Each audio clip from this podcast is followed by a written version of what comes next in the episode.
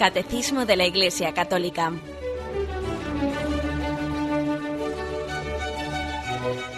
Un programa dirigido por Monseñor José Ignacio Munilla, Obispo de San Sebastián.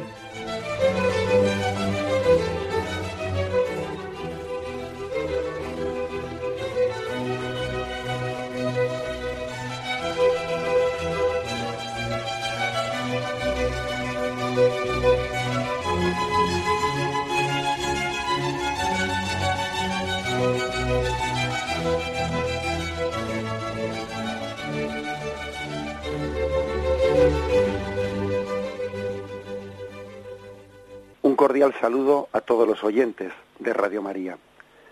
Un día más, con la gracia del Señor, proseguimos el comentario del Catecismo de nuestra Madre la Iglesia. Y lo hacemos hoy en los puntos 1172 y 1173, que tienen como epígrafe el santoral en el año litúrgico. Estamos dentro de, del capítulo de la segunda parte del catecismo sobre la liturgia y los sacramentos, celebrar la liturgia de la Iglesia, que se subdivide en cuatro capítulos, quién celebra, cómo celebrar, cuándo celebrar, que estamos todavía dentro de esta parte de cuándo celebrar y dónde celebrar. Dentro de ese cuándo celebrar, eh, pues la Iglesia en este catecismo nos habla de el tiempo litúrgico, eh, el domingo, el día del Señor, el año litúrgico, y ahora también nos habla del santoral en el año litúrgico. El santoral en el año litúrgico, mm, integrado, eh, integrado dentro de, de lo que llama aquí el catecismo el círculo anual de los misterios de Cristo, pues es, pretende, pretende todavía remarcar más el cristocentrismo de nuestro calendario litúrgico. Nosotros celebramos a Jesucristo, el misterio de Cristo, el misterio del Dios hecho hombre, el misterio del Dios que se revela en Jesucristo. De una forma, pues, con un, periodo anual, de una forma cíclica, vamos celebrando eh, ese misterio de Jesucristo, cada vez profundizando más en él. Decíamos que no era un eterno retorno, no era un círculo de volver a empezar sin haber avanzado nada, no, sino que aunque hablamos de una forma cíclica, no es un eterno retorno, sino que es cada vez avanzar más hacia la parusía. Nuestra concepción del tiempo no es una concepción de volver siempre al sitio donde habíamos partido, sino que siempre estamos más cerca, cada vez estamos más cerca, mejor dicho, estamos más cerca de la meta, de la plena unión con el Señor, de la parusía. Bueno, pues dentro de, este año litúrgico, ¿qué, sitio tienen los santos? ¿Cómo caben ahí? Si nuestra concepción es plenamente cristocéntrica, mm, los santos, ¿cómo los metemos? Porque podría parecer que, bueno, que tenemos que meterlos con calzador, ¿no? Como se dice, un poco, de una manera un poco forzada. Y es verdad también que el Concilio Vaticano II, en la reforma litúrgica que hizo, eh, bueno, cambió, ahora vamos a explicar un poco esto, pero cambió algunas cosas del calendario mm, litúrgico de los santos para remarcar más el cristocentrismo. El cristocentrismo. Por ejemplo, eh, pues pudo ocurrir pues que, que, la Iglesia hiciese, ¿no? Hiciese ese, vamos, la Iglesia hizo de hecho, ¿no? Esa reforma litúrgica porque en algunos sitios pudo ocurrir, pues que el culto a los santos se había hecho de una manera un tanto desordenada, desordenada de manera que, igual se superponían las fiestas en las fiestas de Jesucristo, ¿no? Y así podía ocurrir que en plena cuaresma o en pleno tiempo pascual, pues eh, coincidiesen algunas fiestas de los santos que se superponían ¿eh? a fiestas centrales mm, del, del, misterio del Señor, que eran un lío, ¿eh? un lío en la celebración. Entonces, ¿qué es lo que hizo la Iglesia el Concilio Vaticano II, mejor dicho, tras el Concilio Vaticano II en la reforma litúrgica, pues lo que hizo fue decir, bueno, vamos a reordenar el calendario de manera que las fiestas de los santos intentemos que no coincidan eh, así en los tiempos fuertes, eh, pues por ejemplo de la Cuaresma, eh, por ejemplo de la Pascua, etcétera. Se trata de, de que las fiestas de los santos todavía remarquen más el cristocentrismo no que los santos se superpongan ¿no? a, a Jesucristo, sino que todavía nos ayuden más a ello. Bien celebrados, eh, los, los, santos no nos alejan para nada del Señor, todo lo contrario, eh, son como los rayos que parten del sol. Nosotros siempre hemos, hemos mm, mm, dibujado ¿no? el sol con una esfera de la cual salen infinidad de rayos para todos los lugares. Esos rayos son también imagen de, de los santos. Cada, cada rayo que parte de ese sol está reflejando una parte, una pequeña parte de la luminosidad de esa esfera. Así también es un santo, un santo que refleja una pequeña, ¿eh? una pequeña imagen, o mejor dicho, una pequeña parte de esa luz. Solo Dios es plenamente santo, ¿no? Cada santo es incapaz de reflejar toda la santidad de Dios, pero cada santo refleja pues un pequeño aspecto y en una pequeña medida, ¿no? Pero unos santos reflejan sobre todo la humildad de Dios, ¿no? Y otros santos reflejan, aunque sea imperfectamente, pues esa generosidad de Dios. Y otros santos reflejan pues la, pureza de Dios, etcétera, etcétera. Los santos, pues, son como esos eh, rayos que salen de, esa esfera luminosa, ¿no? Y, y, es cierto que la luz, la luz de Dios, nos llega a nosotros muchas veces a través de la luz de los santos. En esa luz de los santos estamos viendo reflejada la luz de Dios. ¿eh? Igual que también decíamos, utilizábamos esa imagen eh, patrística de cómo María, por parte de algunos padres de la Iglesia, era considerada como la luna ¿eh? y Cristo el sol. Y entonces muchas veces nosotros recibimos la luz del sol a través de la luna, porque en ella vemos reflejada la luz del sol. Lo mismo pasa con los santos.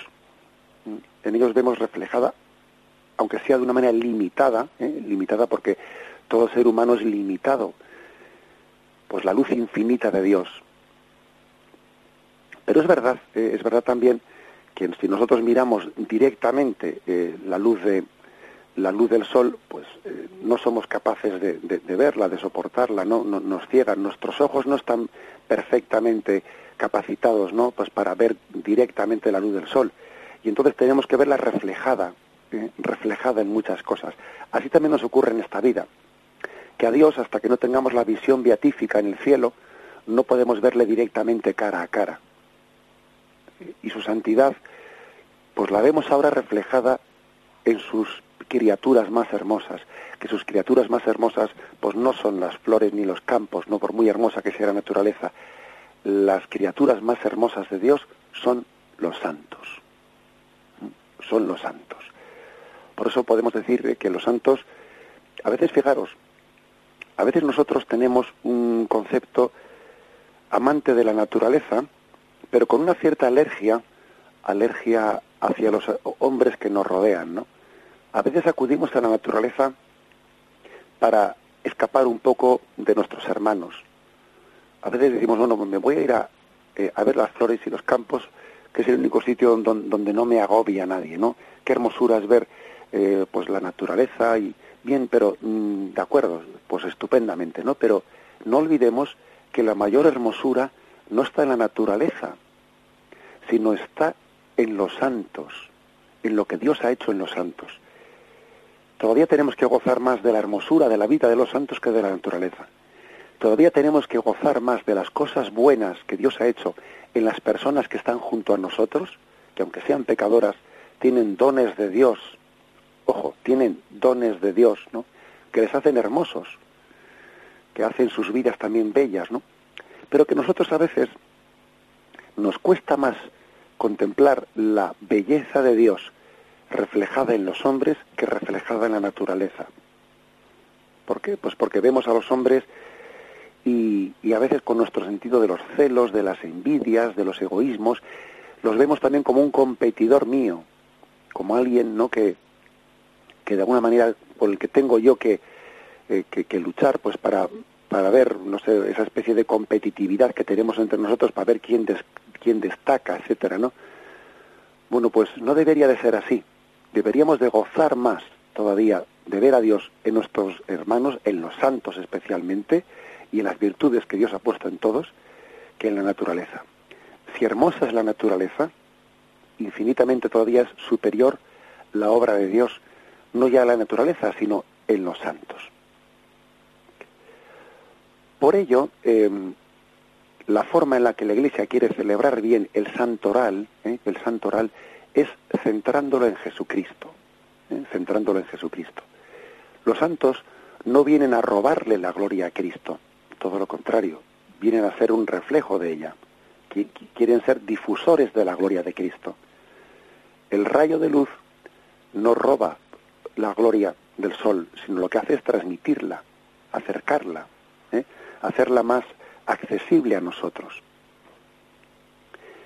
Este es un poco el fondo. Yo recuerdo haber visto pues alguna alguna iglesia, em, pues alguna iglesia antigua, pues antes o, no reformada litúrgicamente o, o, antes de la reforma, en la que podría haber no pues un, ¿cómo podríamos decir? Pues una falta de orden, una falta de orden también artísticamente, de manera que igual los santos y los altares estaban un poco superpuestos todos desordenadamente, de manera que igual eh, faltaba, eh, faltaban en estas iglesias pues una imagen eh, central de Jesucristo en la que se mm, concentrase nuestra atención, ¿no? Las iglesias que han sido reformadas después del Concilio Vaticano II, al igual que también pues, tenían las iglesias románicas y las iglesias góticas, eran iglesias muy centralizadas en Cristo. Luego quizás hubo momentos en los que la piedad popular superpuso una cantidad muy grande de imágenes, de manera que uno se podía sentir un poco perdido, ¿eh? perdido dentro del templo. Recuerdo, digo, una iglesia cuando, hacía yo el camino de Santiago, en la que estuve un rato rezando, y que estaba tan llena, eh, tan llena y tan desordenadamente llena, podríamos decir, de imágenes de santos por muchas esquinas, recuerdo haber visto a una, a una piadosa feligresa, ¿no? que seguro que sería más muchísimo más santa de, que quien nos habla, ¿no? Que entraba a la iglesia e iba venerando los distintos santos, pero me llamó la atención que en medio de aquel desorden un poco pues de imágenes, pues al, mm, al pasar delante del sagrario, pues aquella mujer después de haber ido venerando los distintos, distintos altares, etcétera, pues mm, no, no llegaba a percibir que dónde estaba el Señor en el sagrario para distinguir de una manera especial la genuflexión, etcétera y, pensaba yo cuando veía aquello que se notaba un poco que tenía un cierto desorden aquella iglesia, un cierto desorden y que igual le, le faltaba pues eh, un cierto ordenamiento en que los santos estuviesen también expuestos a la veneración de una manera en la que todos ellos confluyesen en la centralidad de Jesucristo. Por eso eh, en muchas reformas se ha hecho así, se ha hecho así. Ahora bien, también hay que hacer un poco de, autocrítica, ¿eh? de autocrítica. Y hay que decir que a veces en las reformas que se han hecho, pues a veces nos pasa un poco lo, de la ley del péndulo, ¿eh? que vamos de que vamos de un de un extremo al otro. Y no ya por lo que dijo el Concilio Vaticano II, ¿no? que sencillamente habló de que se tenga que se tenga en cuenta y se tenga en consideración la importancia de que en la imaginería haya un cristocentrismo y que Cristo sea el centro, etcétera. No ya únicamente por ello, ¿no? sino porque en la aplicación del principio a veces nosotros somos poco equilibrados, ¿no? Pues a veces ha ocurrido en muchas iglesias pues que las reformas litúrgicas pues se ha hecho una limpia, eh, hablando así en plata, una limpia ahí pues eso, ¿no? Pues, pues, exagerada y desproporcionada, de manera que se han dejado eh, todas las paredes de la iglesia en, algunos, en algunas ocasiones pues demasiado desvestidas y el pueblo fiel ha sufrido un tanto, eh, ha sufrido pues porque los santos de su veneración pues han desaparecido del mapa. Por una parte tenía razón de ser, eh, razón de ese cristocentrismo, tenía razón de ser esas reformas, porque, por ejemplo, el hecho de que la iglesia estuviese totalmente rodeada de altares, ¿no? A, a, todos sus costados, eso también tenía un origen histórico, una razón de ser histórica, que es que, pues, las personas más mayores que estén escuchando este programa recordarán eh, como en un tiempo incluso la Santa Misa se celebraba al mismo tiempo, varios sacerdotes concelebraban en distintos altares de la iglesia, porque no se celebraba la, lo que hoy conocemos como concelebración, ¿eh? concelebración, siendo que cada uno celebraba el sacrificio de Cristo, cada uno por su cuenta en un altar distinto. Que eso también era una razón de ser para que hubiese esa infinidad de altares pequeños en los, costados. La, la reforma litúrgica introduce la concelebración, que sin duda alguna remarca mucho más la comunión en torno al, ¿eh? al, único sacrificio de Cristo, ¿no? Pero también eso da una razón de ser para que, para que se reforme igual también eh, pues mm, podría darse, ¿no? Dependiendo de circunstancias, por supuesto, ¿no? Podría dar pie a que se reformase pues todos esos, eh, todos esos altares que están alrededor. Pero digo que tenemos que hacer una autocrítica, porque es verdad eh, que a veces a la hora de hacer esas reformas, pues parece que se ha interpretado incorrectamente ese principio de cristocentrismo y, y se ha aplicado como que para que Cristo sea el centro quitamos a todos los santos. Y eso no está dicho por la Iglesia en ningún lugar, ¿eh? ni en el Concilio Vaticano II, ni las disposiciones posteriores para aplicar la reforma, ni muchísimo menos en el catecismo, ¿no? No está dicho en ningún lugar. O sea, remarcar el cristocentrismo no es hacer desaparecer a los santos, ¿no? O meterlos en el desván de la Iglesia, no. Sino que es, bueno, pues, es decorar la, Iglesia de una manera equilibrada y proporcionada en la que todos los santos sean un recordatorio eh, y una alabanza para gloria de Dios Padre. Es, por tanto, lo que eh, lo que hay que remarcar en esa reforma en esa reforma litúrgica. Mm, un pasito más eh, para que lo entendamos. También en esa reforma del calendario litúrgico, la Iglesia hizo un esfuerzo, el esfuerzo de decir, bueno, vamos a ver, como os he dicho antes, cómo intentamos que no coincidan las, las imágenes, perdón, las fiestas de los santos, pues con, con lo que llamamos fiestas del Señor, ¿no? Solemnidades del Señor. Entonces se procuraron mover, ese es el motivo por el que em, se, a veces el calendario actual de la Iglesia no coincide con ciertos calendarios eh, preconciliares, ¿no? Y se han movido ciertas fiestas. ¿Por qué se han hecho? Bueno, pues para intentar reordenar el calendario litúrgico y que no sea fácil la coincidencia de las fiestas de los santos en fiestas del Señor. Cuando coinciden, cuando coinciden, porque a veces que es inevitable que coincidan, ¿no? Pues algunos años, porque sabéis que se tienen eh, las fiestas del Señor según la Pascua, etcétera, pues pueden tener distintos calendarios cada año. Pues entonces prima, prima siempre las fiestas del Señor sobre las fiestas de los santos, como es lógico. Y prima también el domingo, el domingo sobre, sobre la fiesta de los santos. El domingo es el día del Señor y en nosotros, como es lógico, eh, tiene toda la prioridad el domingo sobre la fiesta de un santo. Esto tampoco, tampoco quita pues para que la Iglesia tenga el, juego de cintura y la capacidad de, también de adaptarse algunas situaciones particulares, ¿no? Como puede ser pues que la fiesta patronal de un pueblo coincida en domingo. Bien, pues aunque a nivel de Iglesia Universal ese santo ese año no se celebre porque coincida en domingo, bien, sin embargo se hace la excepción en ese lugar determinado porque en ese lugar es su fiesta patronal y, se integra un poco, pues bien, eso, eso es otra cosa, porque también es el sentido común por parte de la Iglesia de saber adaptarse a una situación particular, pues de, local, ¿eh? de un sitio determinado. Lo demás nosotros distinguimos entre, entre lo siguiente, solemnidades, y el domingo también es una solemnidad. Fiestas, memorias obligatorias y memorias libres. ¿eh? Es como la, la clasificación, podríamos decir un poco, dentro de, ¿eh? de la importancia de las fiestas. Solemnidades, eh, fiestas, memorias obligatorias y memorias libres. Son muy pocos los santos que tienen que tienen eh, eh, pues la categoría, sus fiestas de solemnidad, pero los hay algunos que tienen esa, esa categoría, como San José, etcétera. Luego están las fiestas, las memorias obligatorias y las memorias libres.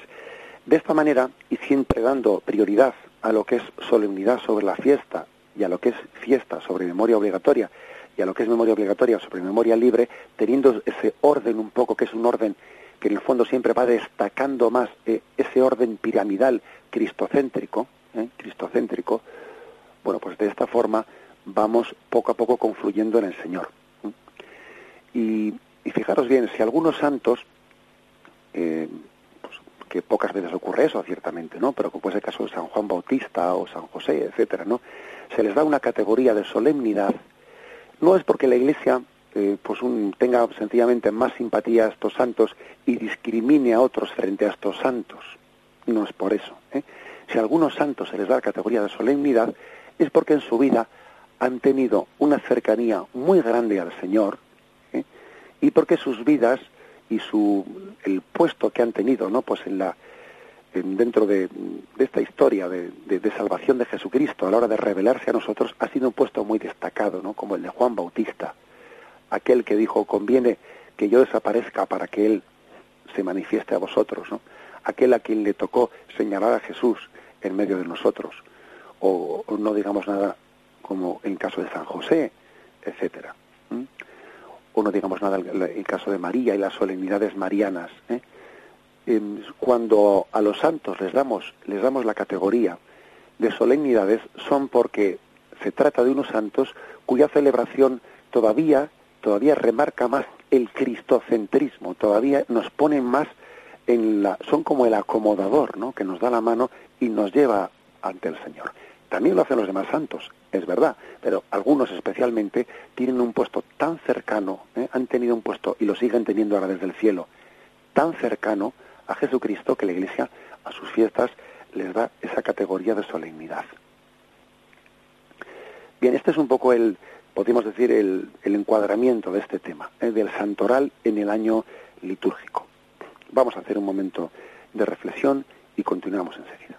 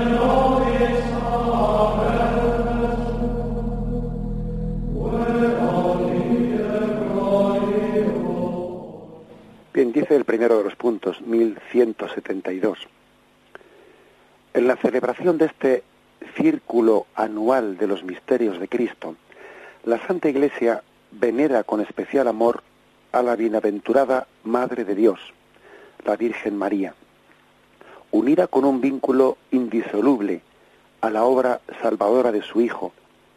En ella mira y exalta el fruto excelente de la redención y contempla con gozo, como en una imagen purísima, aquello que ella misma, toda entera, desea y espera ser.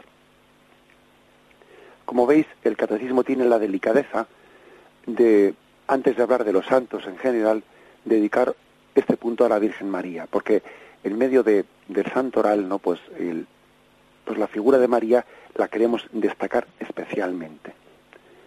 La venida con un especial amor, ¿eh? lo dice así.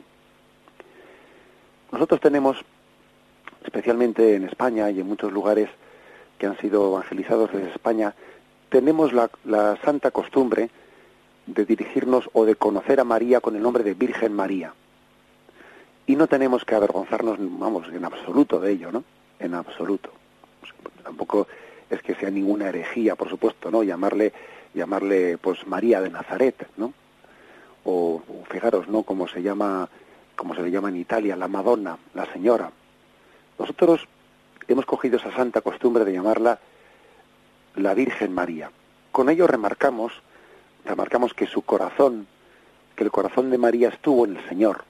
¿eh? La virginidad mm, se refiere eh, no únicamente a la virginidad corporal, sino a la virginidad íntegra de María, a una virginidad que quiere decir que su corazón fue de Dios, que ella era de Dios, que era verdaderamente esposa, ¿eh?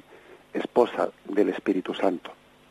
Eso significa ser virgen, virgen en el corazón y virgen también, ¿no? Pues físicamente en su vida, pero esa, esa virginidad física es reflejo de la virginidad de un corazón que es únicamente de Dios.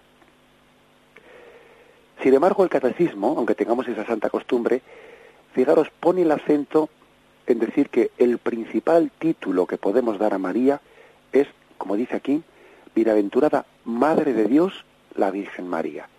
El calendario litúrgico le da toda la centralidad dentro del misterio mariano al título Santa María, Madre de Dios.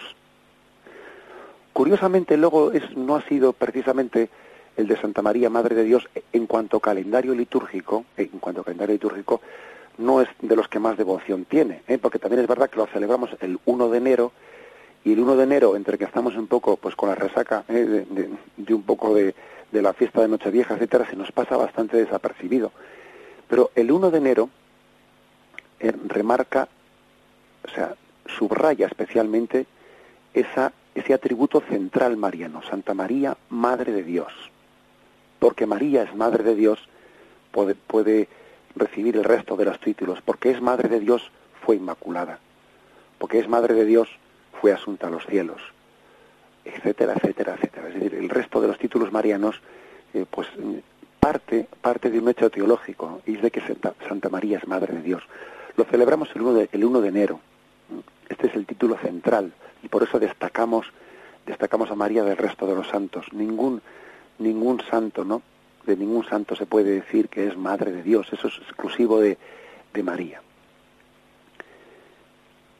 En ella, la Iglesia mm, propone, la propone especialmente como como la perfectamente redimida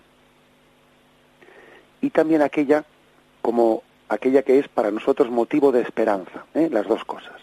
Ella está unida de una manera tan indisoluble a la obra salvadora de Dios, que es, por una parte, la perfectamente redimida. Ese es el primer aspecto que destaca el catecismo.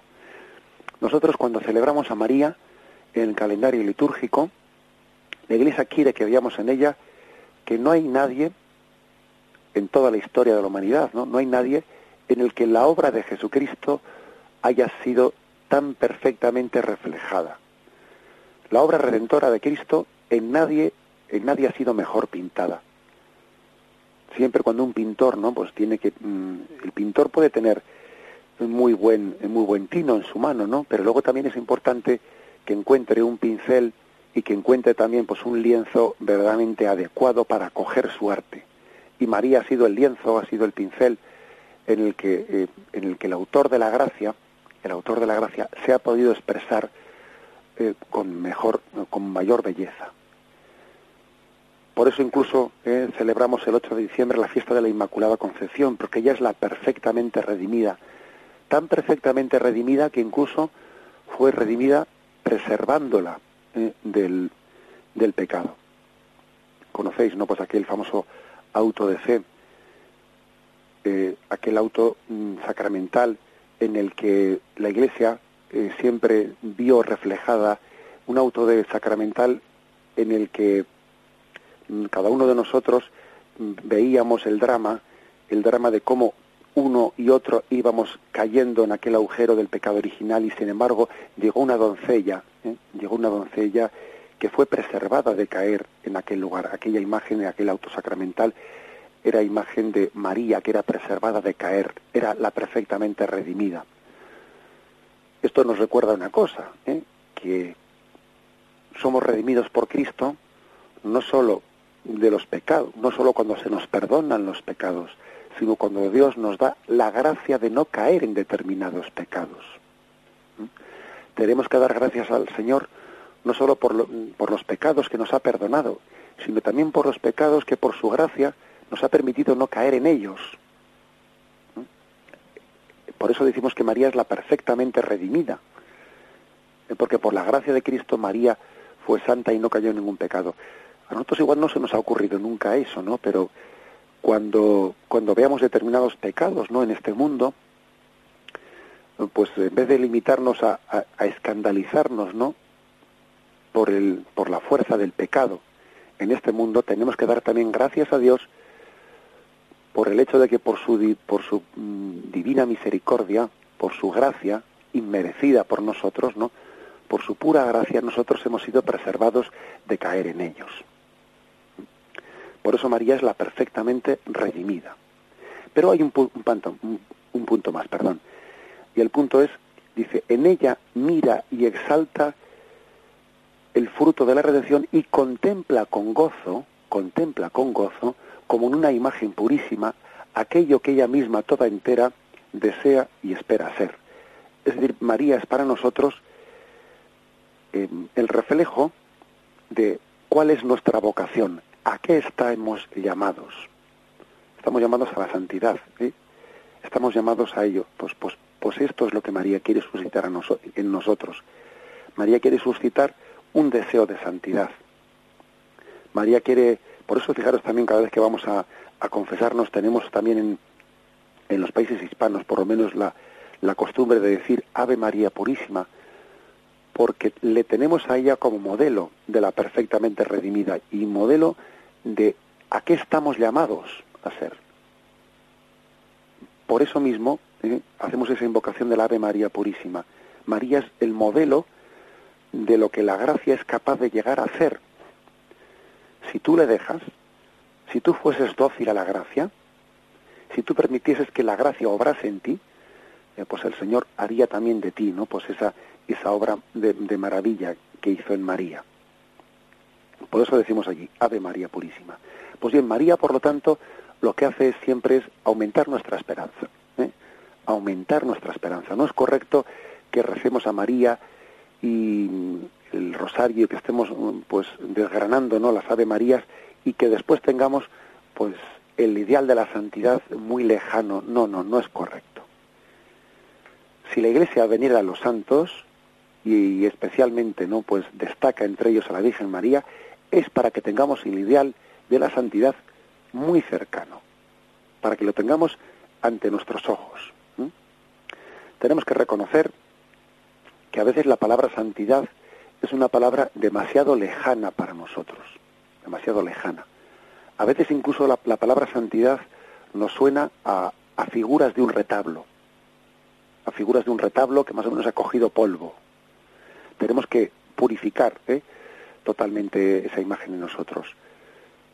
Eh, recuerdo una anécdota eh, de la Madre Teresa de Calcuta que fue reflejada en uno de los documentales, un documental que fue grabado y emitido por la por la BBC inglesa, ¿no? Y, y entonces él hacía había una rueda de prensa con motivo de que la madre, madre Teresa de Calcuta había llegado pues a un país, no recuerdo cuál era, y había una rueda de prensa, ¿no? Y en esa rueda de prensa un, periodista, queriendo ser así un poco incisivo, el periodista le pregunta a la Madre Teresa, Madre Teresa, dicen, dicen que usted es como una santa viviente. ¿Usted qué opina de eso? Fue una pregunta comprometida, ¿no? Porque dice, no, anda, esta mujer a ver cómo responde ahora, ¿no? Porque, en fin, es una pregunta un poco que parece que, que, está un poco atentando contra, yo qué sé, contra el pudor, ¿no? Decir, usted es como una santa viviente, ¿no? ¿Usted qué dice de eso? Y ella, sin, vamos, sin dudarlo un instante, le dijo, oiga, la santidad, la santidad no es un privilegio raro de algunas personas, la santidad es la vocación a la que hemos sido llamados todos, usted como periodista y yo como religiosa. Así que si somos santos no hacemos nada, nada raro, si hacemos, cumplimos con la vocación y la finalidad para la que hemos sido creados. Le respondió la Madre Teresa. Que la verdad es que yo pensé para mí, si yo soy el periodista, la verdad es que me parece que me callo para el resto de mis días y me dedico a meditar esa respuesta. ¿eh? Cualquiera de nosotros eh, pues hubiésemos dicho, no, no, pues sí, yo no soy santa, si todos, todos somos pecadores y tal. No, no, pero es que le devolvió la, le, devolvió la pregunta en directo, se la devolvió, sin, sin pensarlo dos veces, diciéndolo, dígame usted, es que la santidad, eso que usted está ahí considerando como algo raro, es la vocación de usted y mía. Es que si no somos santos estamos frustrados. Nuestra vida es una frustración ¿eh? si, si no tenemos la santidad como meta y una meta alcanzable, no, no una meta de eh, pues inalcanzable, no de a ver, a ver, si me toca la lotería. No, la, santidad no es a ver si me toca la lotería, sino que la santidad es la vocación al alcance, ¿no? Al alcance de nuestra mano.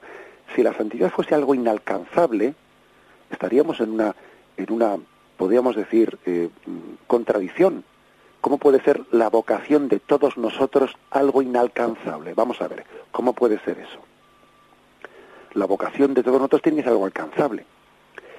Tan alcanzable es ¿eh? que decía alguien que estamos em, con una cierta ironía, ¿no? Decía, estamos en peligro inminente de ser santos. Pues claro, decía eso con, cierta, con cierto sentido del humor. Estamos en peligro inminente de ser santos quiere decir que es que ser santo es más fácil de, lo que nos pensamos. Ser santos no es una lotería. Ser santo no es no es ser canonizado, ¿eh? porque todos los canonizados son santos, pero no todos los santos son canonizados.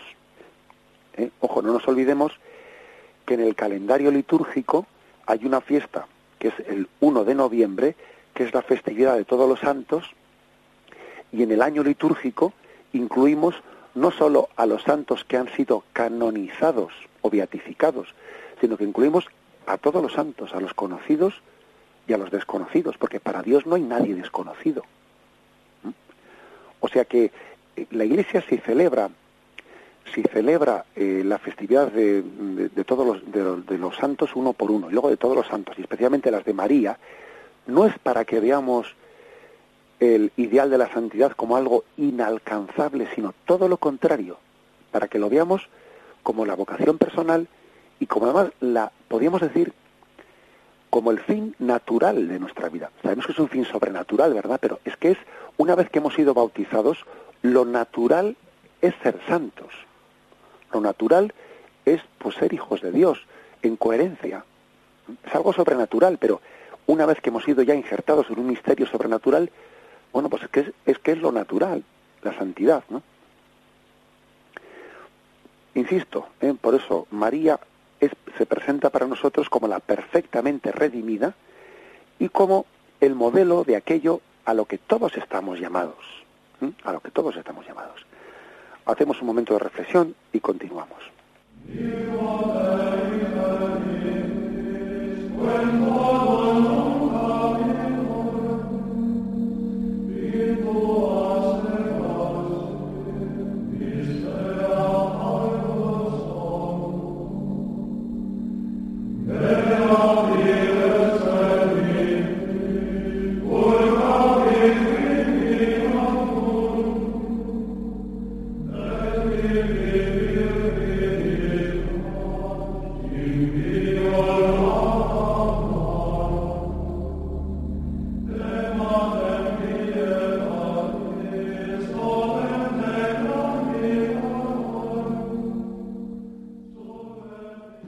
Siguiente punto, el 1173, dice así.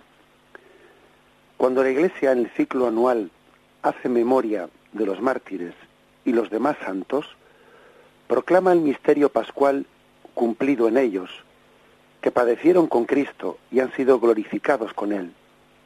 Propone a los fieles sus ejemplos, que atraen a todos por medio de Cristo al Padre, y por sus méritos implora los beneficios divinos dice que la Iglesia de los mártires, en los santos, está proclamando el misterio pascual cumplido en ellos. ¿Qué quiere decir esto de que el misterio pascual se ha cumplido en ellos? Pues quiere decir que si con Él morimos, viviremos con Él. Quiere decir aquello de que si el grano de trigo cae en tierra y muere, da mucho fruto. Quiere decir aquello de que el que no se niegue a sí mismo y no cargue con su cruz, no puede ser discípulo mío. Quiere decir aquello de que el que busque su vida la perderá, pero el que pierda su vida por mí la encontrará, etcétera, etcétera. Es decir, que en los santos se ha cumplido el misterio pascual. Ellos no se han buscado a sí mismos, han buscado la gloria de Dios y por eso, ¿no? Por eso ahora han sido santificados. Si se hubiesen buscado a sí mismos, se hubiesen olvidado de sí mismos es un milagro que precisamente las personas que han buscado desaparecer y buscar la gloria de Dios ahora sean las que son veneradas. Y aquellos que en lo largo de la historia de la Iglesia, perdón, de la historia de la Iglesia y sí, sí, de la Iglesia también, claro, ¿eh? la historia de la humanidad, que se han buscado a sí mismos, ahora de ellos no nos acordamos para nada, o sea, los ignoramos. Es curioso, ¿eh? Los que buscaron olvidarse de sí mismos ahora son venerados. Y los que buscaron su propia gloria ahora los ignoramos. Recuerdo un texto de, del beato Rafael, ¿no? Del hermano Rafael, un texto que, una carta suya, ¿no? Que él decía, quisiera ser santo y que no lo supiese nadie, decía él. Qué frase tan hermosa. Quisiera ser santo y que no lo supiese nadie, que solo lo supiese Dios. Pues mira por dónde Dios no te lo ha concedido. Mira, tú buscabas desaparecer, ¿verdad?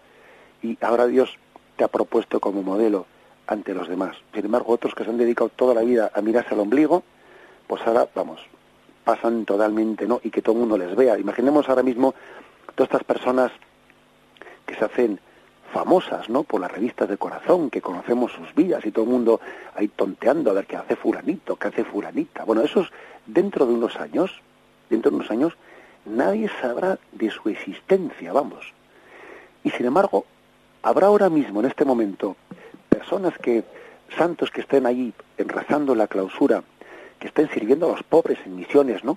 Que ahora mismo no conoce nadie, que dentro de unas décadas van a ser canonizados y serán recordados por todos los siglos.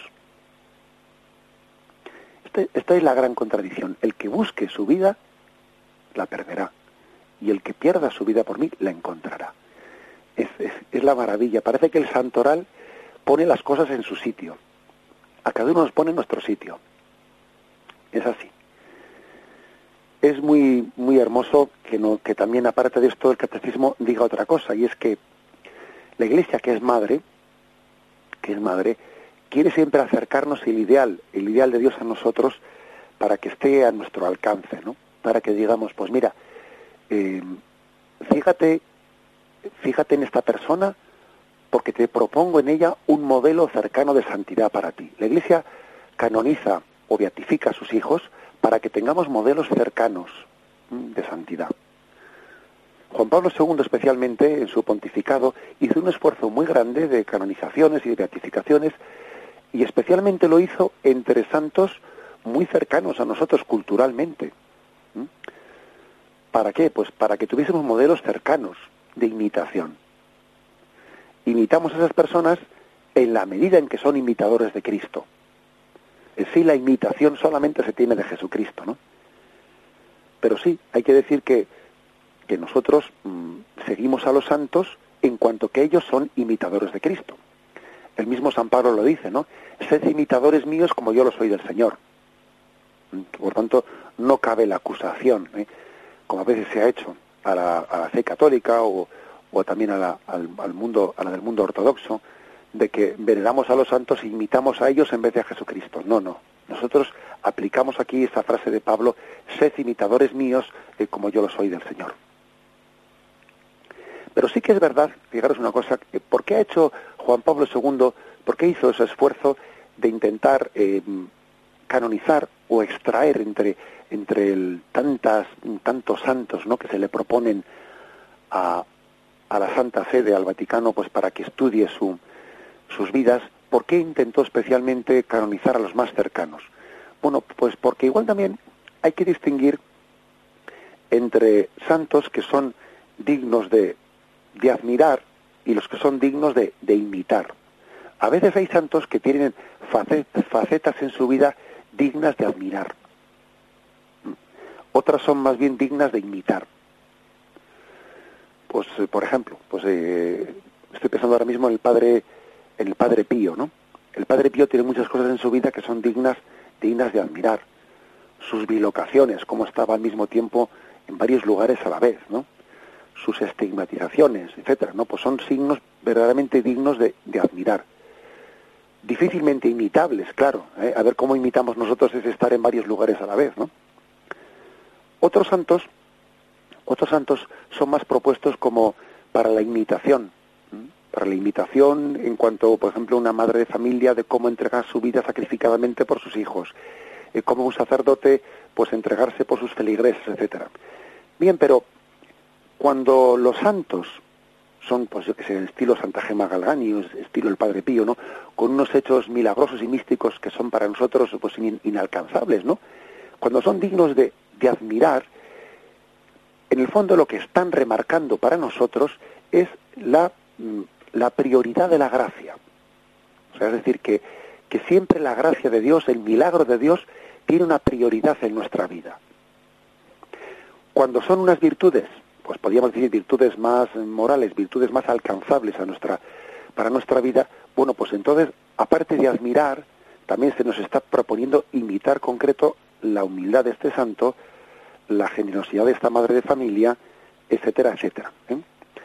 Entre lo que imitamos y lo que admiramos, ¿eh? pues la Iglesia quiere proponer a esos santos para que tengamos más deseos de que sea Cristo quien viva en nosotros. Por otra parte, fijaros, cuando hablamos de imitar, no estamos hablando de imitación externa. Sería, sería un error imitar externamente. Incluso sería un error imitar externamente a Jesucristo. Acordaros de cómo San Ignacio de Loyola tuvo un momento en el que, en el que entendió, o en el que le pareció entender que la imitación, el seguimiento a Jesucristo tenía que plasmarlo en una, pues en un vivir en los lugares en los que Cristo vivió y vivir eh, con la misma ordenación externa con la que Cristo vivió. entonces su sueño fue ir a Tierra Santa, fue ir a Tierra Santa y, y bueno, pues el Señor le demostró que no era esa la forma en la que él quería que le imitase. No se trataba de copiar externamente lo que hizo Jesucristo, ni copiar nosotros externamente lo que hizo un santo, que igual el Señor no quiere que nosotros hagamos, hagamos eso, ¿no? La, prueba es que el Señor no le concedió eh, pues a, Ignacio de Loyola marchar definitivamente a Tierra Santa, ¿eh? sino que le pidió otra cosa, le pidió pues ir a Roma. Hay un, un libro muy hermoso de la vida de, de Ignacio de, de, Loyola, solo y a pie, de, de Tellechea, de un autor Tellechea. Y en ese libro hay un, un capítulo mm, que tiene un pasaje, pues un pasaje que yo creo que es emocionante, ¿no? Y es en el que se habían reunido Ignacio con aquella primitiva compañía que la había rodeado en torno a sí, tenían el deseo, ¿no? Pues de, ir a Tierra Santa. Hicieron el voto de embarcar, pues allí en Venecia, hicieron el voto de que si en un año, en un año por lo que fuere, ¿no? Ellos se iban a, se iban a, dispersar y, iban también a mendigar para pedir dinero para, para el pasaje, si en un año, por lo que fuere, ¿eh? no saliese ningún barco para Tierra Santa, irían a Roma y se podían a las órdenes del Papa. Y curiosamente, curiosamente, en, en el espacio de un siglo, aquel fue el único año en el que no partió ni una sola nave, no pudo partir ni una sola nave de Venecia a Tierra Santa. Porque resulta que había, había crecido mucho la piratería en el mar y entonces se interrumpieron todas, eh, todas las comunicaciones marítimas. Y entonces el deseo de Ignacio de imitar a Cristo físicamente, no de vivir donde él vivió, de vivir en Belén, de vivir en Nazaret, de hacer, de incluso, pues, imaginémonos, ¿no? Pues vestir como él vistió, y etcétera, etcétera, ese deseo fue reconducido por el Señor, ¿no? Y entonces dice eh, ¿no? el autor de este libro, dice allí, soñó con Jerusalén y despertó en Roma y entendió que imitar a Jesucristo en este momento no era ir allí, ¿no?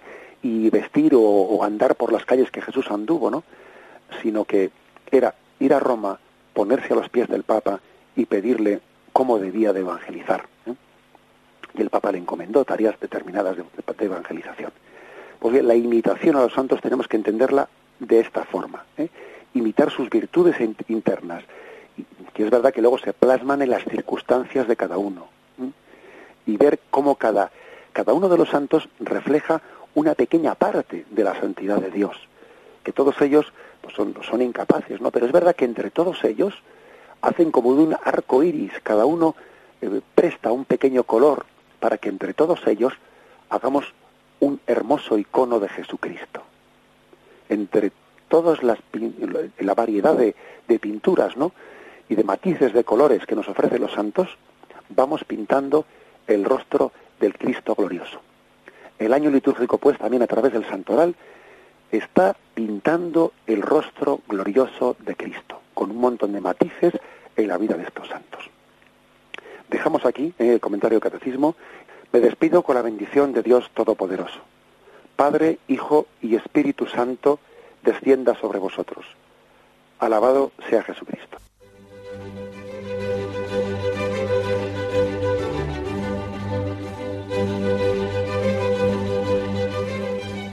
Finaliza el Catecismo de la Iglesia Católica, un programa dirigido por Monseñor José Ignacio Munilla, Obispo de San Sebastián.